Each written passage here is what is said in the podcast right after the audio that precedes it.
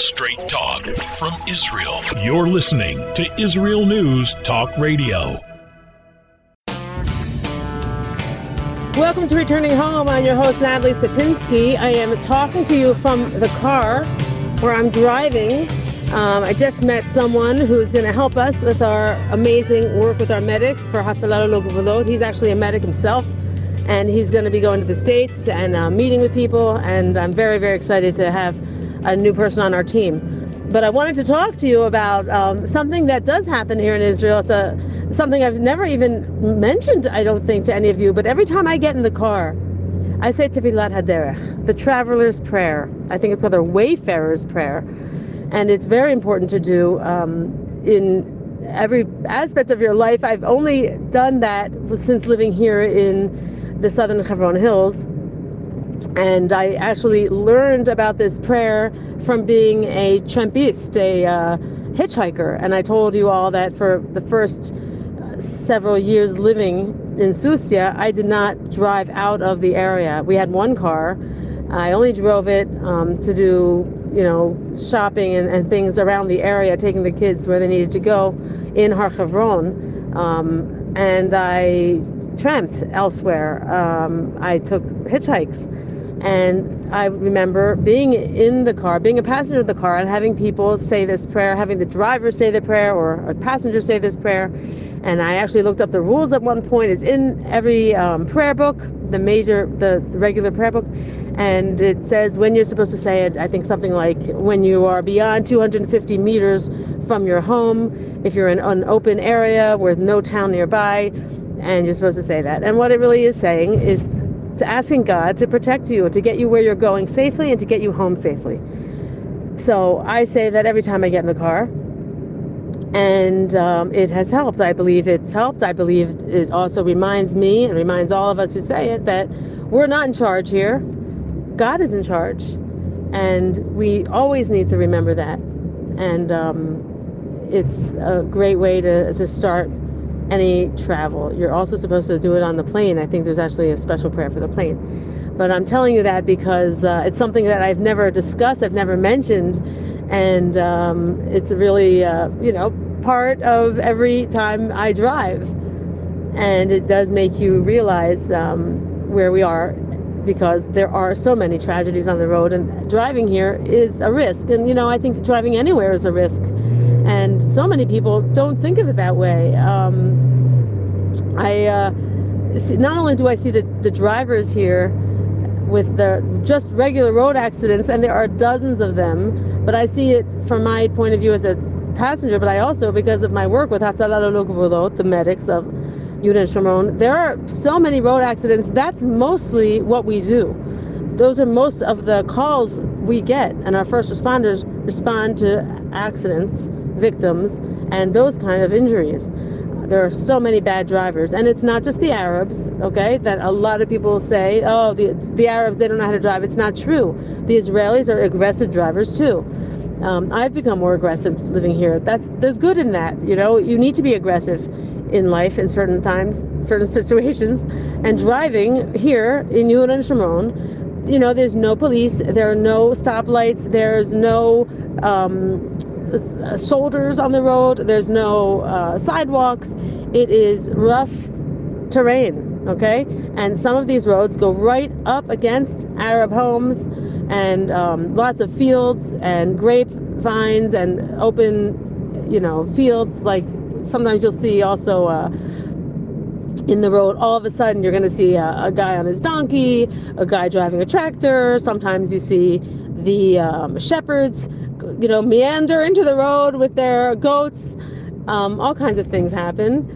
Then you get the uh, the drivers themselves, and a lot of these drivers, I'm talking about the Arabs now. A lot of them are first generation drivers, and I blame their bad driving on that circumstance. Now, what does that mean? A first generation driver, they weren't raised as passengers in the car. Now, I was a child of carpooling and my mom drove my dad drove our neighbors everyone's parents drove. Driving was normal and all adults i knew drove. And i was always a passenger and i you learn you know? You actually learn things. I was in a car accident when i was six years old. Um, my aunt uh, spun on the ice and we landed in a ditch. I was also in an accident with my entire family when I was 10 years old, a very serious car accident. Um, someone plowed right into us off the highway when we were coming home from camp, okay, like in Maryland, I think. Um, I've been in several accidents my whole life, as adults also, and, and when you're a child and you experience that, you, you do learn. Even if you're not in an accident, you learn. You kind of just learn how to behave in the car. Well, Arabs and people, I guess, in um, poverty or third world, uh, if they're actually not even poverty, but if you live on a farm and you were raised where um, not everyone has a vehicle and driving isn't a regular, normal thing, if you're a child and you weren't raised in the car, you don't know about these rules of the road. You may not know how to behave. You may think that driving on the car in real life is a lot like dri- driving in the arcade on a game. And uh, you see the ridiculous and the dangerous way that some of these drivers do behave on the road. It's unbelievable. They'll, they'll pass you um, when it's a totally inappropriate time to pass you at a curve, or they, uh, you know, some of them just, you know, not only pass you, but they also pass the three cars in front of you at one time. It's it's really it's really um, nuts, and it makes you very sharp. My driving has improved tremendously since being here. I'm a much stronger driver now. I'm a much less fearful driver, less uh, hesitant, but um, you have to operate on all five cylinders. You know, you got to be alert. And the terrain here, not just the road where I live, but all over Yehuda Shomron, you're surrounded by hills and by rocks, and you know, there's the rock throwing, and then there's the Molotov cocktail throwing, and then there's the intentional accidents, you know, road ramming, um, car ramming. Uh, not road rage. That that no, they, they that might happen in Tel Aviv, but the roads out here, it's terrorism and uh, sometimes they even shine a light, a, a laser, to blind you. Um, sometimes they'll put a, a, rocks, a line of rocks on the road. It's kind of like a rock barrier to to call, to make you stop, and so they can attack you. Uh, all, all kinds of things. And you got to be sharp. You got to you got to think on your feet sometimes. What are you to do if you come across a rock barrier? I remember someone telling me about that. I didn't know what they were talking about. I said, "What did you do?" And this one woman said, "I, I turned around." Um, you know, a friend of mine was recently telling me, Natalie, I remember the first time we came to Susia and I asked you what we should do, where we were, we weren't sure, and you just said, "You go fast, you know, press the, press the, the the pedal and go as fast as you can." Um, you can't be um, insecure, and you can't show insecurity, and I think that holds true for Jews everywhere, not just when you're behind the wheel of a car You've got to be strong. You've got to be strong in Israel. You've got to be strong out of Israel. You've got to stand up. You've got to be able to fight. You can't be afraid. And that's how you got to carry yourself through life with strength and with assertiveness. And that's what you can develop here. I'll just say one more thing that um, that maybe I, I could add in to what I just said. But Israel is a modern country, okay, and and for many years it's been a little more modern than um, the other places in the world. I'm talking about America, but maybe also this applies to Europe. Uh, where I grew up, it was the father who went to work and the mother who stayed home. Now that was in the 1970s and 80s, and I know things have changed a lot. Today there are a lot of mothers who work. It's um, you know both parents work in many many countries and in America many families. But in Israel, it's been going on a long, long time because the economy here is so different, and the, the there's just you you can't have one parent working; it just doesn't pay enough. Um, and so what you do see here, and I, I, guess you probably see this in America today. I don't know, but you see a lot of fathers um, doing what traditionally mothers did, meaning like taking the kids to school, taking the kids in the strollers on walks, um, changing diapers, taking off, going to the kids' school for meetings you see a lot of that here. I've seen it always here, and I've always been so um, I don't want to say jealous, you know, but I just wow, I just you see these young fathers with these young babies, and, and the fathers are always with the babies and taking them to the kindergarten and taking them by hand to the nursery school. And I was and at the birthday parties and everything, and I just just love that. You know, they're so involved. They're just so involved. You you never see like an absent parent. Um, you never see an absent father. I, I know I've mentioned this in the past. I just I just loved it. You know, I'm I'm not at a stage anymore. We have our last child now living at home. Our our baby is now in eighth grade. It's been years since we had these uh, kindergarten birthday parties, but I still remember seeing the chairs for the child and then each parent and that's the norm you know? You take off work to go to your child's birthday party in Ghana when they're five years old with three years old. I just I just always was so impressed with that and I just wanted to bring it up again. It's been a while since I've talked about it but that is one of the greatest parts of living in Israel the value the high value placed on family. It is prevalent throughout your life and it is prevalent throughout society and you see it everywhere and I just love that. I love it and it's so important and it's you know I know it's not the same way in other places. And the family unit is broken down in, in many places. And here it's strong and it remains strong and I just love that. And I think you should keep that in mind. If you're you know debating whether or not to come what are the benefits what are the detriments that's a benefit. That's definitely a benefit of living in Israel. We are uh, going to be interviewing Dov Lipman who made Aliyah in 2000 and is um, a politician uh, the first American politician in many years. Um, he's not sitting in the Knesset right now, I understand, but he was with Yesh Atid, and he uh, was involved with um, Aliyah benefits and Aliyah rights, and um, actually created his own organization called Yad Le'olim, meaning a hand to immigrants, and um, has been very helpful.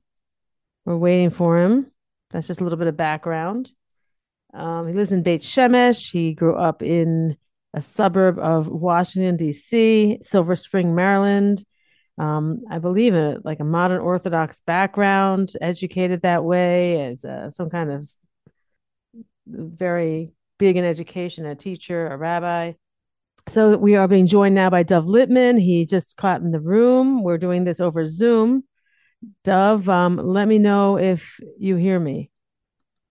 Hi, I hear you. I uh, just did a little background while we were waiting for you. Discuss your Aliyah 2004 debate Shemesh, your background growing up in Washington. You're a rabbi, you're an educator, and you were in this Knesset for a while. Um, yeah. But you since have formed this Aliyah group. I know uh, Yad Bo'olim, uh, Yad Le'olim, right? Yad Le'olim. Yes. I've turned to them myself actually for advice. Um, oh, good. and uh, you guys are doing a really, a really very important job. But I do see you're in the news, and you have asked the Knesset. I think uh, you can correct me if I'm saying this wrong, but you've asked for an increase in Aliyah benefits. Yeah, I mean, it wasn't our request, but we were. I mean, we have a whole legislative agenda of items that we're working on for Olim. That actually wasn't one of them, but we certainly uh, you know, support the government's effort to do so. There was a there's a member of Knesset who who sponsored a law about this, and we're going to obviously help uh, to make sure that that gets passed. A member of Knesset actually took it upon himself to sponsor a law to increase benefits for Olim. Yep, yep. And who is that member of Knesset? Uh, Oded Forer, who's the chairman of the Aliyah committee in the Knesset. And what's his background? Why would he be interested in doing this? Um, I mean, he's an Ole himself from the former Soviet Union. He was the mankal of the Aliyah ministry for a number of years, so he's you know familiar with the struggles, and he's just a person who's in tune to what the needs are. And they haven't increased it in a number of years. The cost of living has gone up, but they haven't made the uh, sal klita compatible. So you know that's his uh, that's his interest. All right. So I have a, a couple questions to ask you. I mean, I I, I don't know the current um, benefits. I know there's like an analysis they give, and each person receives different benefits, but in general, it's six months of, of money. Right. So I don't have the specific numbers uh, at my fingertips either, but I just know that if they haven't increased it in a number of years, uh, you know, if the whole concept is to enable people to function and uh, during their you know first period of time in Israel, especially many of them before they have jobs, so then it has to be a living amount and not something which is uh, you know from the distant past. Um, yeah, I was gonna. I, I have a couple of things to check about this. Now, when when um people come here, do you know the percentage of the people who actually stay versus the ones who don't? I don't have those numbers. I mean, obviously, we know that from the former Soviet Union, there's a very high number that goes back, but in the broader population, it's pretty high in terms of people who stay. I just don't know the exact number. Wow, you you say the Russians go back? I thought the Americans went back. No, no, very small percentage. Great, good to hear. Great to hear. Yeah. Um, do you think that increasing the subsidy will encourage Aliyah? No, I don't think I. I'm. You know, I. I I speak all around the world about Aliyah, and obviously I'm a proponent of Aliyah. But I believe that people have to make Aliyah for ideological reasons. And if you believe that this is a place you're supposed to be, then you find a plan, you work at it, you'll suffer through all the challenges like everyone goes through, and hopefully you can persevere. And if you don't have the ideology to, to have you here, uh, you know, it's not going to be uh, a, a, small increase in the amount that you get in the first few months that'll make the difference. I do right, believe that right. if we continue to succeed in helping people with the bureaucracy and just making life overall uh, easier, I do believe that word will get back to those who are who want to come here ideologically but are just hesitant because of all the challenges and hopefully that will increase the number of people that come. All right. So is that what you see as um, changing at all? Because as far as i know i interview people also um, all kinds of olim before they've come here and after and I don't hear anything like uh, it's easy. you know, some people some people have a different attitude. You know, some people know how to handle administration, and some people it's the first time in their life they've ever had to wait. You know, for an answer on a piece right. of paper. I, from a starting point, moving to a country with a different language and a different culture under all circumstances is going to be difficult. So mm-hmm. that's the starting point. Add to it the fact that we just have as part of our tradition that settling in the land of Israel uh, is going to be something which comes with some degree of suffering with it. It says it straight out in the Gemara.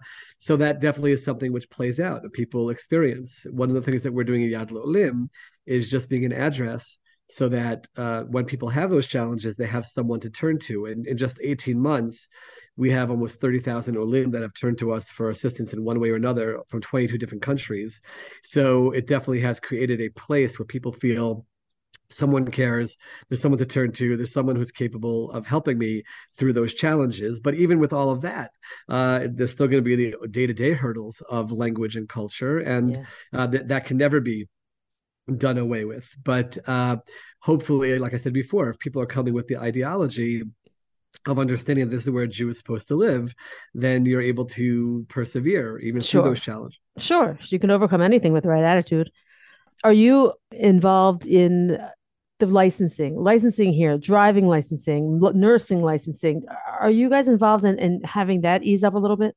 So we we help that in two on two levels. One level is when people are having their own bureaucratic challenges on that front, we can reach out to the various ministries and representatives and help them with it. But obviously, we're also working on a policy level yeah, to always good. try to make things easier. When I was good. a member of Knesset, one of the number one issues that we returned to about was the driver's license issue. It used to be that no matter how long you were driving, you still had to take a theory test and, and go through the whole process. And we were able to change that. So, you know, it, it is possible to get policies changed and we certainly want to make things uh, easier for people on a policy level. We're working hard with the authorities about the process of accreditation of academic degrees and professional licenses to make sure uh, that that goes more smoothly and, and that people uh, are answered the way they should be answered. So we have a wide range of areas where we're trying to change policies. Some of it is generated by our meetings with Olim and hearing what their issues are, and some of them we just know on our own from our own experiences. Okay, and how are those going? Because we have listeners here. Um, some of them you know that is the stumbling block uh, being able to make a living here nurses i know teachers everybody they they come with this wealth of knowledge maybe 20 years in a profession and they come over here and their piece of paper is worthless and it's like they've never done anything they got to start over so the proposal that we have is essentially that uh, there should be because to change the whole system will take time.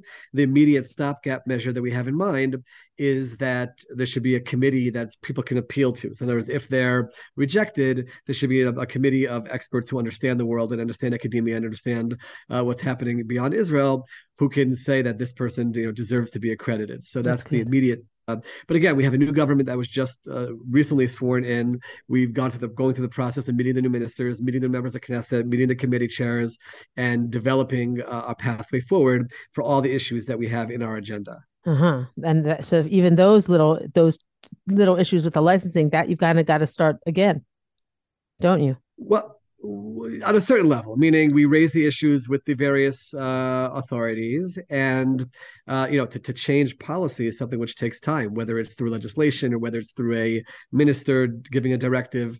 Uh, but we know how to work the system, and okay. yes, when you have a new government, then it's you start the process again. And mm. certainly, one of the blessings of this the results of the past election, without getting into the politics, is hopefully the possibility of a stable government for a period of time that we can really move forward uh, with these items. Good. I, I, I hear you. I hope that can happen. There's so many things to do. Do you have a prediction of the amount of Olim who will be coming into Israel the next one or two years? I don't have a specific prediction in terms of uh, numbers.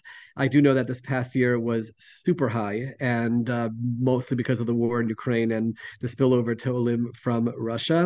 Uh, we certainly hope to reach a point where the numbers uh, rise. Uh, okay, when certainly... you say super high, I, I read twenty-seven thousand. What numbers are you saying? Oh, oh, far more, far more. Uh, I mean, close to hundred thousand Olim. Okay, in a general year it's usually about 40,000 and it, it rose by know, two and two, 250% in the past year. Wow. And that was a major, major operation to help these people get settled. Again, like I said, from Russia, a lot of them went back, but uh, certainly high numbers have stayed as well. And there's a lot of work that goes into making sure that these Olim can remain here and uh, and succeed here. Uh, certainly hope to inspire more Olim from around the world to come. So, you tell me a little bit about that and our listeners. What are the where have they been living? Where are they housed? What new co- developments and communities are going up to support them? Because, like, I mean, hopefully you're right. Hopefully this number will stay high. Where will these Olim hope to live? Well, there's a general housing shortage in Israel and a difficulty for people to find a place to live. That's for sure.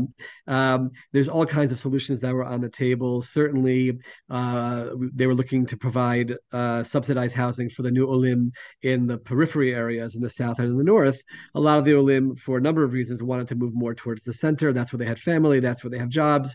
So there's a lot of difficulty. And we at Yad Olim, we certainly have Aliyah advisors who are helping the Olim uh, navigate the system, find a place, find a place to live, get employment, helping them transfer their licenses and their degrees. And it's a major, major operation. We also have a, a shop, the Yad Olim shop in Cinema City in Jerusalem, where we help provide people with uh, clothing and kitchenware and toiletries and other necessities because they a lot of them are coming here with close to nothing. So there's efforts of organizations like ourselves, and there's certainly government kicks in as well, and all try to work together to enable the Olim uh, to succeed. And it's uh, certainly uh, complicated. It certainly puts a strain on the system. The one good thing is the new government both the new minister and the new chairman of the Aliyah committee, you know, all are very committed to making sure that uh, the government puts as many resources as possible towards uh, this process. And you know, we as organizations, and certainly Yad Olim, are providing the support uh, that we can give to the Olim, primarily in terms of navigating the bureaucracy and really uh, getting settled uh, in their in their absorption process. Well, if someone is coming over here and they are looking for a place to live, and, and, and Nefesh B'Nefesh uh, maybe isn't applicable, maybe they're not answering them they probably turn to you right away. Um, wh- where are you guiding these people to live? I mean, so, so let me just clarify first of all, Nefesh B'Nefesh is the official arm of the Israeli government for Aliyah from North America. A lot of people Only. have a lot of confusion about that. You cannot make Aliyah from North America without working through Nefesh B'Nefesh, and they certainly provide services for their Olim after Aliyah as well. Uh, that's 2,500 to 3,000 Olim a year. There's 37,000 more Olim from all around the world, right. and that's really uh, where we kick in and we help out. And certainly we work in partnership with Nefesh B'Nefesh. If people turn to us, that should be turning to them. We'll send them. You know, certainly there are uh, situations where there are a uh, uh, degree of complication that will get involved in some of the issues um, as well. But people know to come to our website at yadlolim.org and reach out in uh, like a wide range of areas of assistance that they need. And we certainly we have a special division dedicated to healthcare in memory of Shira Pransky, where we have experts who help people from everything as little as getting an appointment in their uh, HMO, or people who, God forbid, have children who are ill and need to really get the assistance that they need, helping people with their health insurance, helping people getting their children placed in proper schools with our relationship with the education ministry. There are situations that come up with with driver's licenses, like you mentioned, or their accreditations. Again, our, our contacts within the ministries enable us to uh, help people. And, and you, you, might be surprised to hear this, but you know, Yad Olim grew uh, very much through the whole Corona crisis and helped people get into Israel. Oh, uh, I, that's how, yeah. You guys are amazing. That's why I turned to you. You you had this. Uh, you you had it all. You got it all. You had all the steps of what to do, and you were updating them like every day. Every time there was a change, you showed the change. It was really helped. I think you guys were yeah, the so, only people who did that so one of our goals was to just get information out to people. We still to this day you know provide that information whether it's about travel or other issues. And even uh, you know as recently as yesterday people were stuck in an airport because of some bureaucratic mess and they reached out to us and we certainly used our our contacts and abilities to help people uh, continuously in these emergency situations. And uh, that's something which we, you know it grew out of that. But Yad Olim uh, became an official organization a year and a half ago in June 2021 and since then we've grown to uh, an organization of 12, 23 salaried employees and a very significant budget and, just growing by need as the yeah. numbers of people that turn to us for a variety of issues uh, has grown. Okay, so I just want to understand. So you're not the North American Olim organization at all. No, that's very much officially Nefesh B'Nefesh, and uh, certainly anybody who's making Aliyah from North America, that's your address uh, to uh-huh. go to for the Aliyah process and for some of the immediate things you might have after your Aliyah. Uh, but we're available for But, but okay, okay. Just. I just want to make it clear to everyone listening. you want to make Aliyah, go to Nefesh B'Nefesh. They're, they're, the official arm of the Israeli government to make Aliyah from North America. Uh, Yad Olim is available though for any situations, uh, you know, complicated situations that come up. And if it's from North America, you know, we'll work with our partners at Nefesh B'Nefesh on it. And certainly, if it's from anywhere else around the world, uh, we're available to help people by navigating them, pressuring the authorities if need be, and just making sure that everyone can have as smooth an Aliyah and absorption process as possible. I understand. So I'm sure people at Nefesh B'Nefesh refer people to you when they have these little problem areas yeah but, there's this this constant communication uh, yeah. uh, between the organizations and we yeah. have we're, we're, partners also with telfed that's an organization that helps people for aliyah in south from south africa and australia we work with Qualita that helps french olim we work with ole that's spanish speaking olim mm-hmm. uh, but there's no doubt that the the service that we provide in terms of uh, the, the guidance, the response time, the government relations, the shop in Cinema City, uh, certainly filling a, a, very desperate need that many Olim have. Yeah, and I would think mostly non North American Olim. Correct? I mean, I, I just... well, it's a co- combination. Obviously, if someone's making Aliyah from North America, uh, like I said, their first address for the process is is Nefesh B'Nefesh. Mm-hmm. Uh, you know, there are people who have been here for many years uh, who are from North America as well, who have a very complicated uh, bureaucratic situation, which uh, certainly they can turn to us, and and we're available for assistance. Do uh, people turn to you? Um, the non, I'm saying I'm, I'm saying non Americans because I I'll just put it out there. You know, it's when I when I read about the increase um, in Aliyah benefits, and I immediately thought North Americans. Okay, stupid of me to think that, but I thought North Americans. Why do they need an increase? So many North Americans come here, and they're richer than I'm ever going to be. I'm not the only one who thinks that. That is a the things that people think. What, what do I say? They they think Americans are rich. Okay, they they say Americans are rich. You can only live in Israel if you're rich. But um, it sounds to me that you are handling everyone else and I wanted to know if other people can turn to you for financial assistance, uh, people coming from the Ukraine, people coming from Russia, wherever. So we don't provide uh, financial assistance to people. We don't have the mechanism for that. I'm dealing with a very significant budget just to keep up with this with the uh, with the services that we're providing, and it's all privately funded. Uh, people that are giving us uh, the you Tzedakah charity. Uh, we have a 501c3 in America. We have a set up the Seif 46 in Israel ability for tax deductions in Canada and the UK. So people from all around the world are contributing uh, towards our efforts. But uh, if people need financial assistance specifically, there are other organizations that are out there that are built for that. We certainly will refer people uh, to go to those organizations that can actually help them uh, financially. But I will definitely tell you that even from North America, the number of women that are coming here that are not uh, what we would call wealthy, and people who are younger, and people who are in the middle of their lives who just believe that Israel is the place where Jews are supposed to live. Uh, they're coming here, and it's not always easy. It's very worthwhile and it's very meaningful, but uh, they certainly can benefit if the government does increase uh, the stipend that Olim will get. But again, uh, if someone is making aliyah, it can't just be uh, because the financial benefits work. It's because they believe this is where they should be, and hopefully the financial benefits that come uh, certainly in the beginning of their aliyah when the government helps uh, will make a difference and make it easier for them during the transition process. Yeah, I hope so too, and I and I agree with you. Um, nobody should come here for the money. you know, first of all, it's not that much. You know, so why should move anywhere.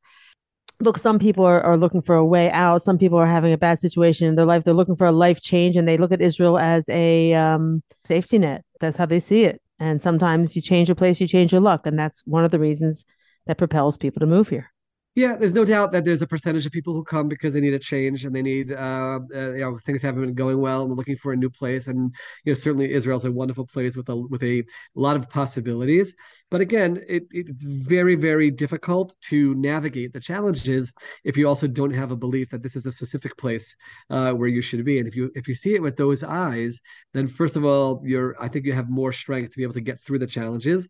And even more significantly, you see inspiration and you see beauty everywhere you turn because you're seeing it through the eyes of someone who wants to a Jew who is a Jew who wants to be in the Jewish state, and then you know on a daily basis you can be inspired and find meaning. I'll also add that you know we have commentaries throughout our tradition that talk about when you're living in the land of Israel, you know anything that you're doing uh, towards uh, contributing towards the state is part of the mitzvah of, of, of settling the land of Israel. You know, so if a person's a carpenter and every time they hammer in that nail, uh, they are fulfilling a biblical commandment. That that turns life into something very meaningful when you realize that you're part of the return of the Jewish people to their homeland and the fulfillment of all the biblical prophecies. Every single person who comes here is playing a role in that, and that automatically transforms all of your life into something far meaningful than it could ever be in other places around the world.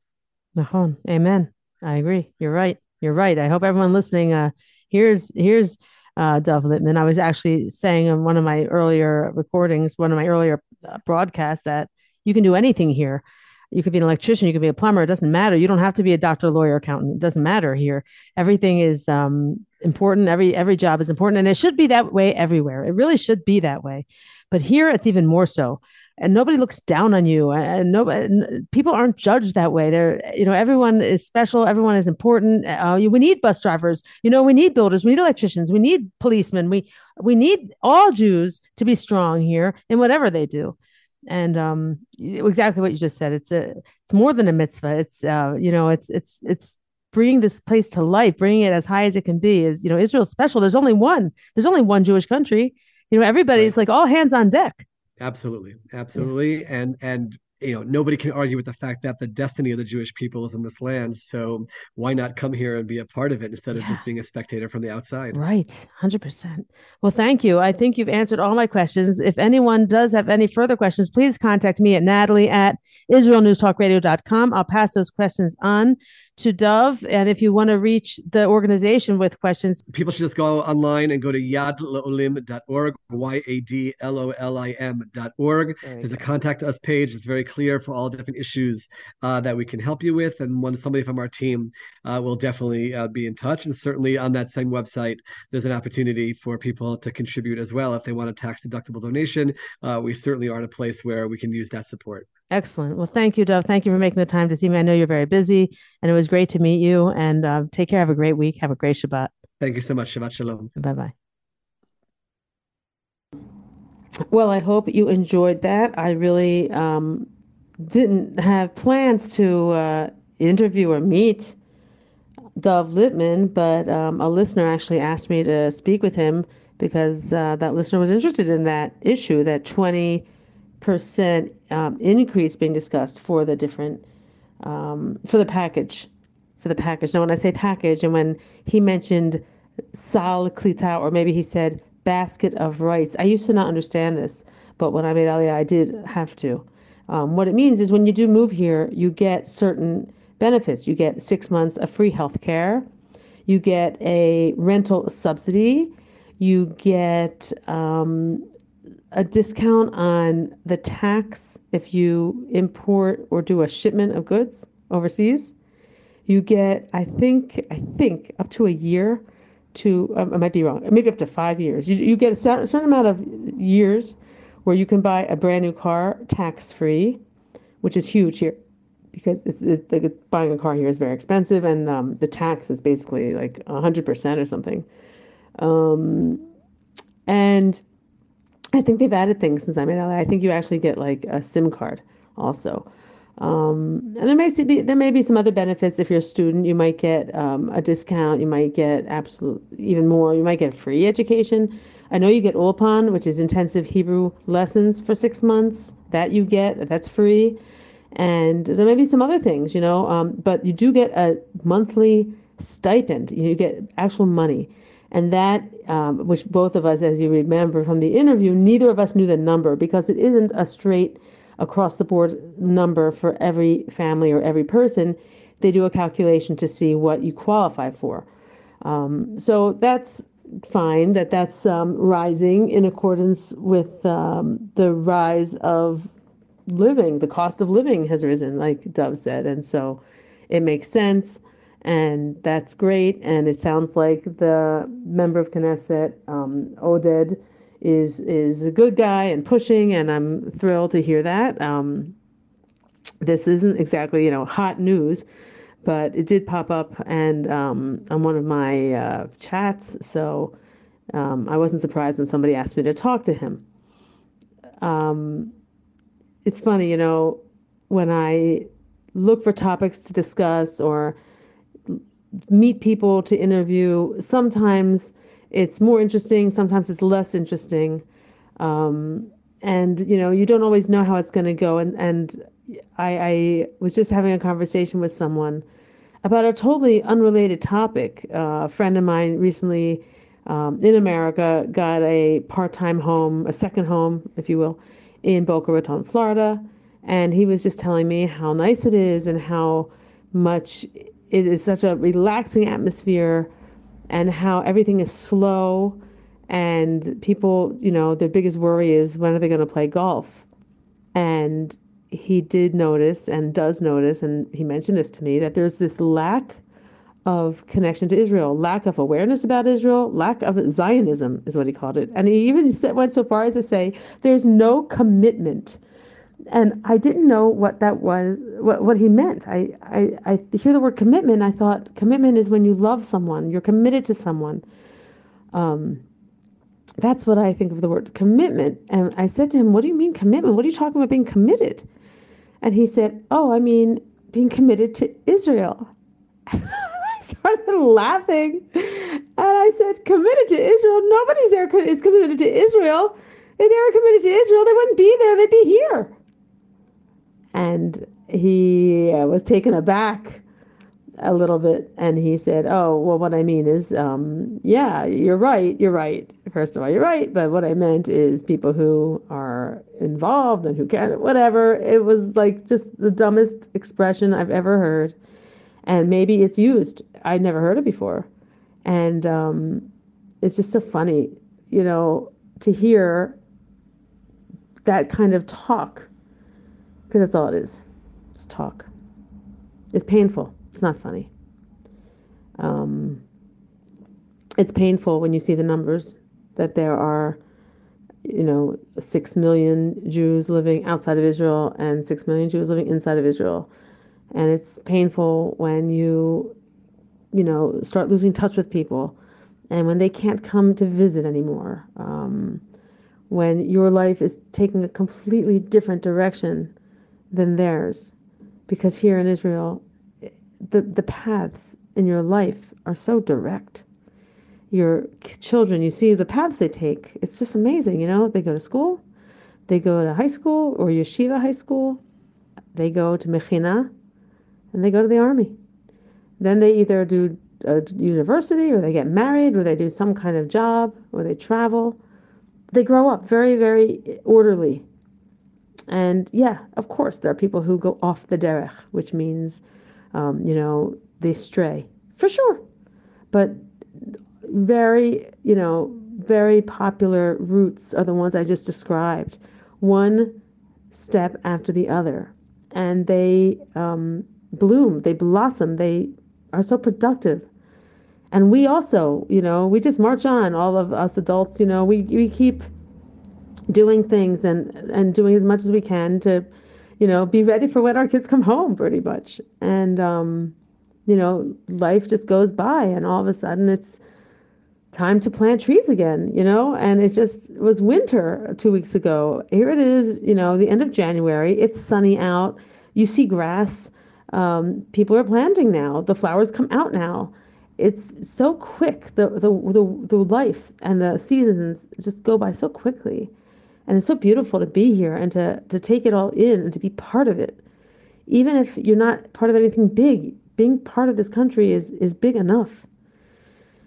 So to you know say things like people are committed or like it's just if you're not here you're not i hate to tell you you know i'm sorry if it hurts your feelings but if you're not here how committed are you um, we have a great guest coming up it's going to be for the next show and um, it's a woman i recently met and um, i'm not going to say much more but i always think that you know i've met everyone in israel and that i don't want to interview anyone else from this part or that part but this woman is actually from beit shemesh and she has a very interesting story and um, made Aliyah twice with her husband and will explain why and how. And I think it will resonate with a lot of people who listen to the show. So please tune in, and um, I'll be back next week. And I hope that those of you who are happy with me, who aren't happy with me, who have questions, continue to write in to me.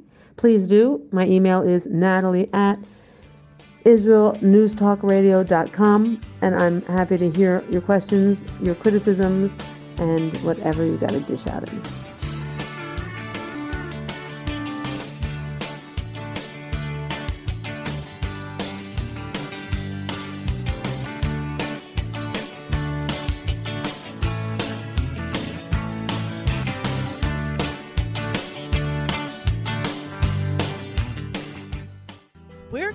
The inside news on Israel? At Israel News Talk Radio, we're dedicated to sharing Israel's inside story with the world by providing our listeners with news on Israeli politics, current affairs, and Israeli Jewish culture.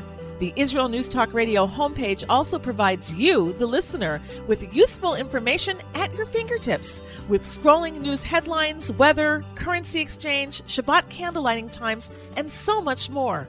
Our radio programming is always accessible and on demand. We operate absolutely free of charge for everyone, everywhere. If you love what we do, partner with us now by becoming an Israel News Talk Radio supporter. With your support, you'll be inscribed on our Israel News Talk Radio Wall of Fame. There's nothing like us in the world. Be part of something great. Israel News Talk Radio. Straight talk from Israel. Howdy, this is Rita from League City, Texas, now living in Israel. And though my heart may have belonged to Texas, it now belongs to Israel and all the fantastic show hosts at Israel News Talk Radio. Hi, this is Michael Solomon from Kiryat Arba, Israel. And why do I love listening to Israel News Talk Radio? Because I love listening to the interesting interviews they do and their news reporting that most other media sources don't cover. Hey, this is Nicoleko from Malmo, Sweden. It gets pretty cold here in Sweden, so I love cuddling up with a warm cup of tea while I listen to Israel News Talk Radio.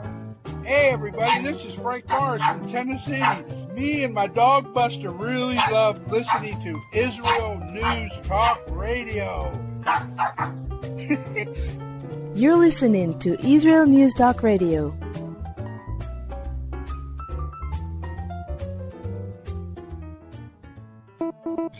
Opinion, and more. You're listening to Israel News Talk Radio.